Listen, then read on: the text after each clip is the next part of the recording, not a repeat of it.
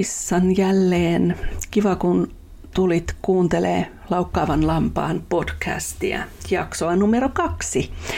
Ja eka jaksossa tosiaan mä kerroin, miten tullaan uskoon, koska se on sellainen asia, jota Googlen mukaankin paljon kysytään. Ihan niillä, niillä sanoilla on etsitty vastauksia ja ja sitten ihan omasta kokemuksestakin, että mäkin siis vuosikausia etsin jotain, mitä en edes niin kuin ymmärtänyt, että mitä se on, mitä mä etin. Mutta, mutta toi uskoon tuleminen, se on niin äärimmäisen yksinkertainen asia meille ihmisille, koska Jeesus on tehnyt jo kaiken ja hän on lunastanut meille sen vaihtoehdon, että jos me halutaan, niin me saadaan hänen kauttaansa pääsy taivaaseen. Ja sitähän se uskoon tuleminen on, se on se uskon päämäärä sielujen pelastumisen lisäksi, että me jokainen omalta osaltamme huolehditaan siitä, että, että ollaan se ratkaisu tehty ja pidetään siitä kiinni niin hyvin kuin pystytään ja, ja lopulta sitten ollaan kirkkaudessa Jumalan luona. Mutta, mutta tosiaan uskontulotarinoita on tasan yhtä monta kuin on uskoviakin. Ähm, jos mä aloitan sieltä ihan varhaislapsuudesta, niin mulla, mulla meni se elämä sillä tavalla, että, että mä olin viiden vanha, kun perheeseen tuli avioero, vanhemmat eros ja, ja tota, sitten asuin, asuin äidin kanssa pari vuotta siinä ja, ja tota, monen sattuman summana tai monen asian summana sitten niin muutin sijaisperheeseen seitsemän vanhana ja ja, ja tämä sijaisperhe oli semmoinen perusluterilainen perhe, vakaa, vakaa perhe, jossa oli niin hyvät sijaisvanhemmat ja, ja tota, se oli sellainen pieni maalaiskylä, missä se talo sijaitsi ja missä mä sitten asuin seitsemän vuotta ja, ja tota, heillä oli sitten harrastuksia myös seurakunnan piireissä, että et tota, emäntä kävi kirkkokuorossa ja perheenä käytiin, siihen aikaan oli kinkereitä ja tällaisia vanhoja äm, juttuja, mitä ei ehkä ihan ainakaan siinä muodossa nykyisin enää niin paljon harrasteta. En ainakaan täällä kaupun, kaupunkiseuduilla tai lähiöissä, niin ole, ole kuullut kyllä kinkereistä ihan viime vuosikymmeninäkään, mutta, mutta tota, silloin maaseudulla ainakin niitä oli. Muistelen, että joskus olisinko mamman kanssa ollut pienenä tyttönä jollain tämmöisellä joku lähetys, lähetys tapahtuma tai kinkerit tai mitkä ne olikaan. En, en sitä muista tarkemmin. 70-luvun puolella se oli, oli kuitenkin. Ja siellä oli joku lähetystyöntekijä, joka näytti diakuvia, siis ihan näitä rehellisiä vanhan aikaisia dioja. Ja näytti jostain Afrikan maasta. Mä en muista mistä ne oli, mutta sieltä saakka jo niin kuin se kiinnostus, sellainen syvää joku ihmeellisen syvä kiinnostus Afrikkaa kohtaan on tullut sydämeen, että mä muistan ihan sieltä saakka. No, mutta se on taas ihan tarina erikseen, mutta kuitenkin, että näitä tällaisia seurakuntaa ja uskomiseen liittyviä, liittyviä muistoja on. Ja sitten kävi niin, että mä olin tosiaan siellä sijaisperheessä mä ehin olla neljässä vai viidessä eri paikassa ja, ja tota, tässä ensimmäisessä olin sitten seitsemisen vuotta ja, ja noin seitsemän ikäisenä menin sitten tota, seurakunnan leirille. Silloin asuin jo siinä, siinä tota, sijaisperheessä ja siellä leirillä sitten oli, oli tämmöinen aina tapana, että, että pidettiin iltanuotio. Ja tuota, yhtenä iltana kuitenkin sato niin paljon vettä tuli ihan kaatamalla, että, että tota, se pidettiin se systeemi siellä sisällä. Se oli vanha koulu, puukoulu ja tuota, niissä koulun tiloissa oltiin sitten ja, ja tota, siinä illan aikana niin näillä ohjaajilla oli sitten aiheena Jeesus ja, ja ristin kuolema. Mä en muista tarkkaan kuinka he sitä toi esille, mutta tietysti sillä tavalla, että lapset lasten mukaisella tavalla. Joka tapauksessa niin mä olin tosiaan silloin sen jonkun ehkä seitsemän, korkeintaan kahdeksanvuotias ja, ja minun tuli niin järkyttävä synnin tunto, että, että mä en muista, onko, ei varmasti sen jälkeen ole koskaan ollut sellaista, mutta se oli ihan kauhea, kauhea kun ajattelee, että niin kuin, äm, pieni lapsi ja, ja niin kuin semmoinen ajatus jysähti ja se ei ollut niin kuin se, että olisi peloteltu mitenkään, vaan se oli jossain sydämessä sellainen, niin kuin, että joku on kuollut mun puolesta. Ja mua alkoi hirveästi itkettää ja tota, ja mähän sitten, mä en saanut sitä itkua loppumaan ollenkaan. Ja mä muistan, että samassa pihassa asui tota, missä mä olin asunut äitin kanssa aikaisemmin, niin siellä asui yksi poika, semmoinen isokokoinen poika, ja se kiusasi mua pitkään pitkään sen leirin jälkeen aina, että leirillä ei saa itkeä, se jäi mulle aina mieleen. Ja, ja tota, silloinhan se tietysti nolotti, että kun mä olin itkenyt, itkenyt siellä, mutta joka tapauksessa se oli niin iso se synnin tunto pienessä sydämessä, että, että yksi niistä ohjaajista, semmoinen tosi pienikokoinen, täti, niin otti mut reppuselkää ja hän laukkas ympäri sitä vanhan koulun pihaa kaatosateessa. Ja minä vollotin siellä selässä ja että hän yritti saada mua lopettaa sitä itkua. Ja, ja tota, hän sanoi mulle ihan tässä, ei ole varmasti vuottakaan aikaa, kun nähtiin. Ja hän sanoi, että kyllä hän muistaa tosi hyvin ja hän muistaa, että mulla, hänellä oli niin kuin huoli siitä, että että kun mä nukuin ö, kaverin kanssa teltassa sit siellä ulkona, niin hän tuli keskellä yötäkin katsomaan, että mä oon varmasti siellä teltassa, että mä en ollut karannut minnekään, että mä olin ollut niin, niin, niin kuin liikuttunut, liikuttuneessa tilassa siitä, että Jeesus on kuollut mun syntien puolesta. Ja siinä, siinä kävi sit sillä tavalla, että mentiin leiriltä kotiin ja mä menin sinne sijaiskotiin ja, tota, ja, ja otin raamatun ja aloin lukemaan tietysti ensimmäinen Mooseksen kirja, ensimmäinen luku. Alussa oli sana ja sana oli Jumalan tykönä. Ja tuota, siitä kun seitsemänikäinen lapsi alkaa lukea, niin sanotaan, että se kysyy hiukan niin kuin tahdon voimaa myöskin, että, että tuota, ensinnäkin tavaa niitä sanoja, mutta sitten, että, että alkaa sieltä ihan, ihan aasta ja alusta. Ja tota, muistan sen, että oli vähän sellaista naureskelua, että no saa tuumarianne on tullut uskoa, että katsotaan miten pitkään se kestää. No, eihän se tietysti kestänyt sitten kuin pyhättömän viikon, viikon se uskossa olo sikäli, että, että kun ei ollut semmoista uudesti syntynyttä uskovaa siinä niin kuin kertomassa ja auttamassa ja ohjaamassa, että, että mitä se uskon elämä oikeasti voi olla, semmoinen elävä, elävä usko. Ja tota, niinhän se sitten jäi. Mutta siihen liittyen mä voisin kertoa sellaisen pienen ihanan ihmeen, minkä mä silloin näin. Ja jotenkin tajusin vasta kauan sen jälkeen ihan aikuisiässä, että se oli Jumala, joka halusi mua ilahduttaa jotenkin. Että, että siellä tietysti että kun se oli maalaiskylä, niin siihen aikaan varsinkaan, kun eihän silloin lapset ajelu, ainakaan minun, minun ikäiset ajelleet millään tota, niin, mopoilla siellä pitkin teitä, niin, niin, niin ne kaverikontaktitkin oli koulun ulkopuolella suhteellisen harvassa. Ja tuota,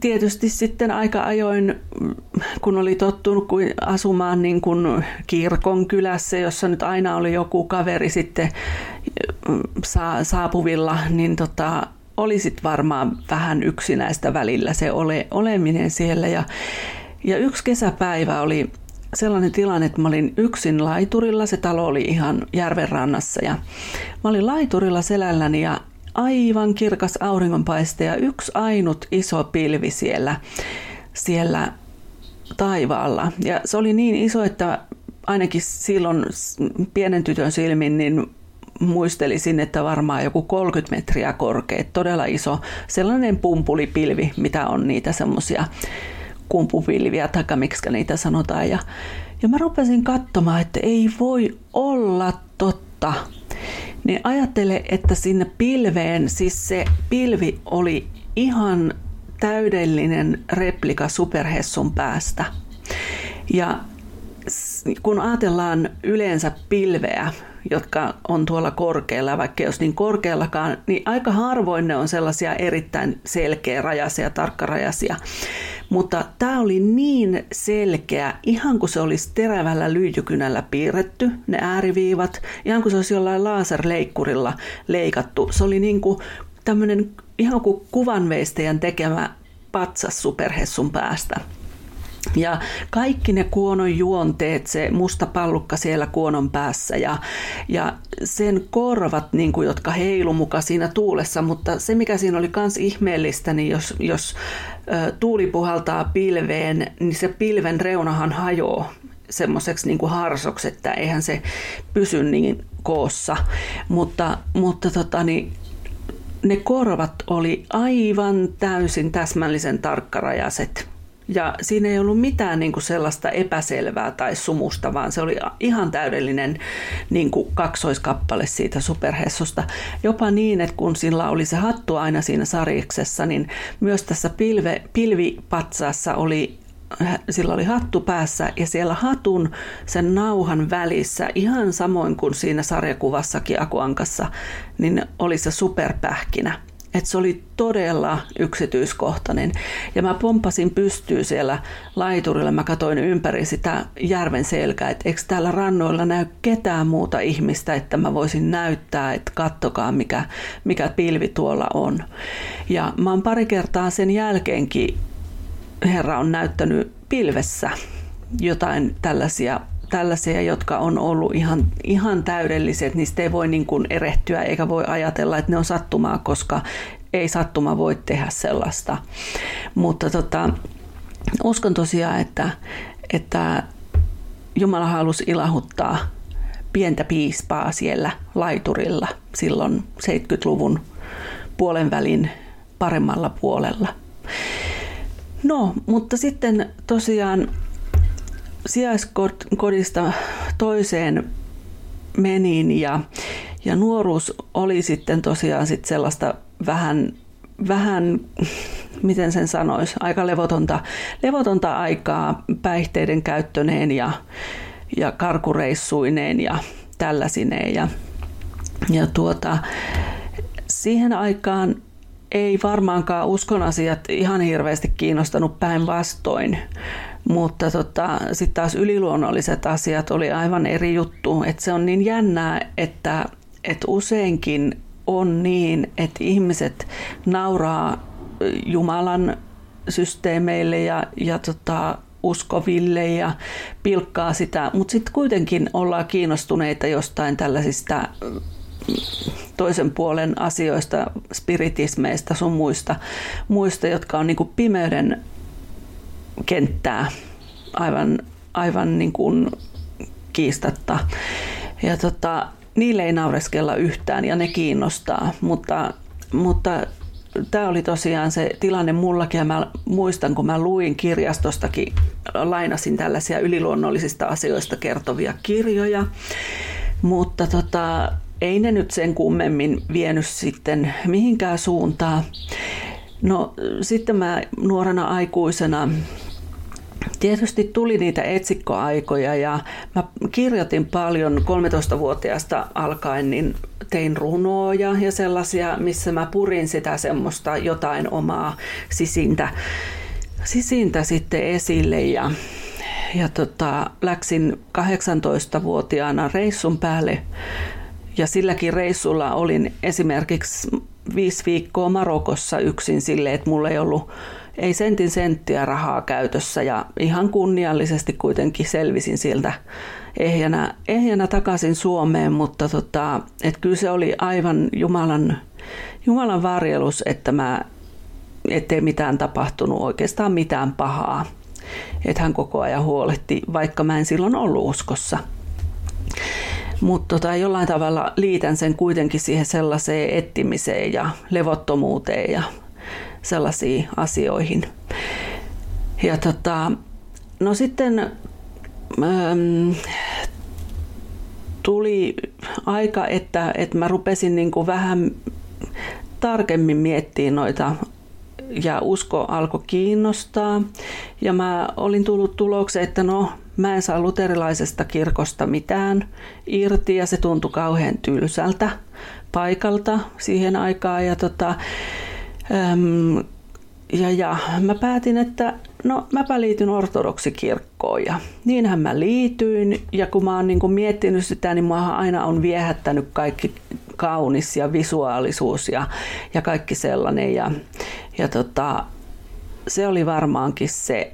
Ja mä kuvittelin, että se on paljon intensiivisempää se ortodoksien uskominen kuin luterilaisten. Mä jotenkin ajattelin, että, että äm, se on siitä kiinni, mitä me tehdään, miten me suoritetaan. Ja, ja, ja kuitenkaan niin en mä sieltäkään sitä Jumalaa oikeastaan löytänyt. Ja, ja sitten tota, sit tulikin tietysti jo parisuhdetta ja lapsia syntyi siinä kaksi kappaletta ja, ja, tota, ja, ja kuitenkin se semmoinen joku tietty juttu tuntui puuttuvan, mutta mä en tiennyt itsekään, että mikä se on. Kunnes sitten kävi näin, että mä menin se oli muuten jo ennen lapsia, kun mä menin aikuislukioon sitten lopulta, kun alkoi opiskelutkin kiinnostaa, niin menin aikuislukioon ja siellä tutustuin sitten tämmöiseen keittiötätiin. Ja tuota, ja, ja jonkun vuoden päästä siitä, niin nähtiin hänen kanssa tuolla kaupungilla. Ja mä tiesin, että hänellä oli tosi vaikea niin kuin elämäntilanne. Ja ihmettelin siinä sitten hänelle, että, että miten sä voit olla noin iloinen ja rauhallinen aina, vaikka sulla on niin kamala elämäntilanne, että, että kuin sä et ole niin kuin vihanen ja, ja sellainen, niin kuin, aina sä oot iloinen. Ja hän sanoi, kun me käveltiin tuolla kaupungin keskustassa, että no sama, että mulla on se usko, että samahan se on sullakin.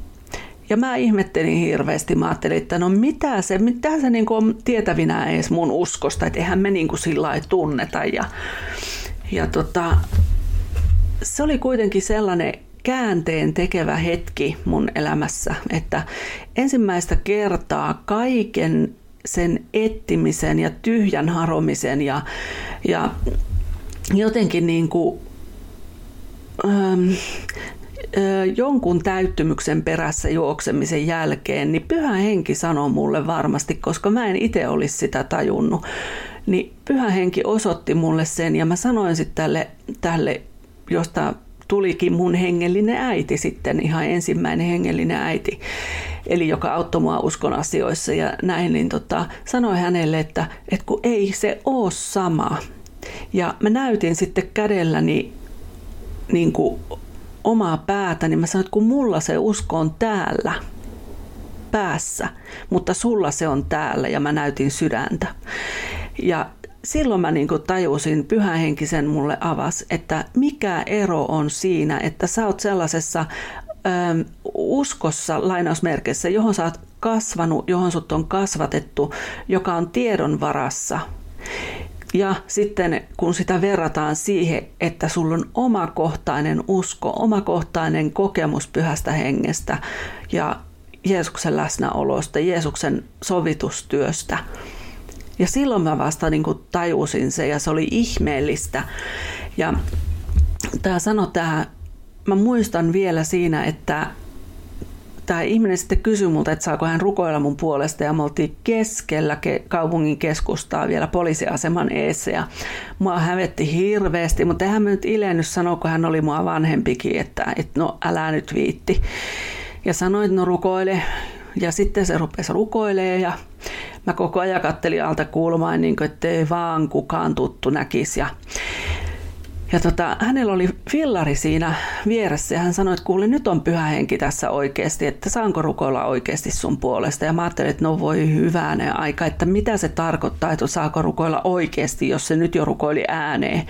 Et tota, mä ajattelin, että no ihan sama, kun haet huom mitään hallelujaa. Ja tota, Niinhän siinä sitten kävi, että hän laittoi fillarin siihen sivuun seisontatuelle ja alkoi rukoilla kielillä. Ja, ja mulla niin kuin loksahti leuka auki, kun mä tiesin ihan tasan tarkkaan, että hän ei puhu edes englantia, puhumattakaan mistään muusta harvinaisemmasta kielestä, paitsi tietenkin suomea. Mutta, mutta hän puhuu ihan selvää japania aivan, siis mä olin täysin varma, että se oli japania, mitä hän puhuu. Ja, tota, ja hän rupesi nauramaan, tietysti mulla oli hiukan hölmistynyt ilme. Ja hän kysyi, tai mä kysyin sitten, että no mitä sä naurat? Ja mua hirveästi nolotti, kun mä ajattelin, että varmaan kaikki mun kaverit nyt tulee tähän ja kaikki näkee, että mitä toi hihuli oikein tuossa tekee. Ja, ja tota, sitten tämä sanoi tämä leidi mulle, että, että, että Jumala kysyy, että vieläkö epäilet. Ja mä sanoin vaan, että no sano sille, että kyllä tässä alkaa pikkuhiljaa epäilyksen varjo siirtyä. Ja tota, kun en muutakaan osannut sanoa. Ja sitten se kuitenkin meni siihen se tilanne, että mä sitten kysyin häneltä. Mä en muista, kysyinkö mä siinä heti saatoin ehkä kysyäkin, että voinko mä tulla hänen luona käymään, että mua alkoi hirveästi kiinnostaa. Ja kun mä oon maallisesti ollut kielistä aina kiinnostunut siinä määrin, että musta piti tulla kielten opettajakin, niin, niin tota, se oli varmasti se, että Jumala sai mun mielenkiinnon heräämään sillä japanin kielellä. Ja, tota, ja, ja, ja hän sitten kutsui mut kotiinsa ja pari päivää siitä, ensimmäinen 10.2003, hänen keittiön pöydän ääressä rukoilin sitten hänen perässä syntisen rukouksen, josta mä kerroin tuossa ihan ekajaksossa, että miten tullaan uskoon, niin rukoilin sen siellä ja sillä tiellä olen ja siis päivääkään en vaihtaisi. Kyllä se on ollut niin ihmeellistä. Ja tosiaan niin se ensimmäinen, mitä sitten tapahtui siinä sen mun ratkaisun jälkeen, mä olin tajunnut, että mun piti itse niin kun tehdä se ratkaisu, että mä haluan, että Jeesus tulee mun elämään, koska Jeesus ei koskaan tuu niin kuin omin lupineen. Hän aina kysyy luvan, hän on herrasmies. Ja, ja tota, se, mitä, miten elämä muuttui sen jälkeen, niin eihän se mitään niin kuin ruusuilla tanssimista ollut. Et tietysti ihan ensimmäisenä tuli, tuli lasten isästä ero ja tota, muuta sellaista mulla jäi siinä opinnot kesken ja, ja muuta, mutta se, että mulla oli rauha sydämessä ja se on se suurin konkreettinen asia, jonka sä tiedät sata varmasti, että mitä, mitä tapahtuu, kun sä oot pyytänyt Jeesusta sun elämän herraksi ja kun pyhä henki tulee sun sydämeen. Niin se on niin konkreettinen ja yliluonnollinen se rauha, että sulle ei voi olla epäilystäkään siitä, etteikö Jumala ole olemassa. Ja se rauha on semmoinen, että se on katoamaton. Sä et menetä sitä. Ja, ja tota, mä oon niinku sitä pyytänyt Herralta sieltä lähtien, että, että jos mä en jaksa pitää hänestä kiinni, niin mä oon pyytänyt, että ei Jumala laskisi minusta irti ja todellakin niin näin on näin on ollut. Että mä oon muutaman kerran ajatellut Herralle sanoa, että kuule pidä tunkkis, että mua ei kiinnosta yhtään tällainen uskovan elämä, josta on näin vaikeeta. Kun tuntuu, että välillä on niitä kausia, että, että tulee niin kuin kapuloita rattaisiin ja, ja, tota, ja tuntuu, että Jumalakin on ihan hiljaa. Mutta se, että siinä vaiheessa, kun mä tulin uskoon, niin, niin varmasti jokaisella on se sama, sama kokemus, että kun sä oot juuri uskoon tullut, niin sä oot ihan niin kuin siinä omassa uudessa uskon elämässä niin kuin vauva, vauva uskova. Kaikki on uutta. Sun pitää opetella ikään kuin uusi kieli, jolla niin kuin Jumala sulle puhuu. Jumalalla on jokaisen ihmisen kanssa ihan se oma, oma sanasto ja oma, oma tapa, että, että millä, millä ollaan yhteydessä. Ja, ja tot, se on niin kuin todellakin niin, että, että kun ollaan elävässä uskossa, niin sä et vain puhu Jumalalle, vaan myös sä kuuntelet, kun Jumala puhuu sulle. Ja niitä tapoja, millä Jumala puhuu, niitä on tosi paljon. Ja se, että mikä on sitten se oma tapa, niin se selviää siinä matkan varrella ja miten pyhä henki sua opettaa. Mutta, mutta tosiaan sellaisia, niin kuin, mitä mä olisin aikaisemmin ja pidin aikaisemmin yliluonnollisina asioina, niin mulle tapahtui aivan valtavasti siinä ensimmäisen puolen vuoden ja vuoden aikana sellaisia ihmeellisiä asioita. Ei toki loppuneet siihen, niitähän tapahtuu niin kuin aina milloin Jumala jotakin haluaa asiaa tuoda mulle esille, mutta tota, mutta se, että varsinkin silloin, että tuntui, että hän ihan kädestä pitäen talutti ja ohjaisti ja opasti, että min, mitä se tarkoittaa, että mulla on nyt pyhän hengen voima ja mulla on puolustaja tässä elämässä ja tässä maailmassa. Ja mun ei tarvi olla yksin, vaikka mä olin jäänyt lasten kanssa yksin ja vaikka niin kuin hylkääminen oli yksi iso, iso tällainen niin kuin asia, mitä vihollinen oli käyttänyt mua vastaan ja yhä edelleen yrittää käyttää, mutta se, että, että, että kun niin kuin näki sen Jumalan voiman, mitä se on oikeasti, niin siis toisaalta sitä ajatteli, että, että meni melkein 30 vuotta niin sanotusti hukkaan siinä, että otti niitä sakkokierroksia. Kun olisi ollut niin ihana, jos olisi sieltä lapsesta saakka sitten ollut se usko, mutta, mutta niillä sakkokierroksillakin on se oma tarkoituksensa. Ja mä uskon näin, että kaikki meidän vaikeudet, mitä me elämässä käydään läpi, niin kaikki kääntyy kasvumullaksi tavalla tai toisella ja, ja niin kuin Jumalan valtakunnan voitoksi. Joo, mutta tässä tämä nyt oikeastaan pääpiirteissään oli tämä mun uskoon tulotarina. Tästä on aika paljon jo aikaa. 2003 syksyllä se tapahtui ja nyt eletään, eletään tosiaan tammi, helmi, maalis, huhtikuuta 2020 eli 17 vuotta vuotta sitten ja paljon on vettä virrannut Saimaassa senkin jälkeen. Mutta tota, niin se, että vaikka, vaikka uskoratkaisun tekeminen onnistuu silmän räpäyksessä, jos sulle tulee esimerkiksi hätä, hengen hätä, oot vaikka kolarissa tai jossain, niin ihan samalla tavalla kuin silloin, kun Jeesus oli ristillä, niin siellä hän armahti sen toisen rosvon, joka roikkui siinä viereisessä ristissä – Jeesus sanoi hänelle, että tänään sä tuut olemaan mun kanssa paratiisissa, niin siihen ei tarvii enempää sitä aikaa. Mutta tota, se, että, että kun me tiedetään nämä asiat jo niin kuin pään tasolla, niin miksi se ratkaisu pitäisi jättää sinne elämän viime sekunteihin esimerkiksi, jolloin sä riskeeraat sun koko ikuisuutes? Kun meille on annettu ne tasan kaksi vaihtoehtoa, kirkkaus tai pimeys, missä me sitten ikuisuus vietetään. Tota, jos nämä asiat ei ole sulle tuttuja ja jos sua kiinnostaa, niin kuuntele se Laukkaavan lampaan ensimmäinen jakso, joka ö, ilmestyi otsikolla Miten tullaan uskoon. Ja sä voit tietysti laittaa viestiä vaikka mullekin, jos, jos siltä tuntuu. Ainakin Mikkelin vapaaseurakunnan yhteydenottolomakkeen kautta saa yhteyden myös minuun ja mun nimihän on Satu Marianne. Okei, mutta kiva kun taas olit mukana. Katsotaan mitä ensi kerralla keksitään. Yksi sellainen aihe, mikä on pyörinyt mulla mielessä on ö, rakastava isä ja miten mä voin nähdä Jumalan mitenkään muuten kuin tämmöisenä ankarana tuomarina. Mutta until we see again. Moikka!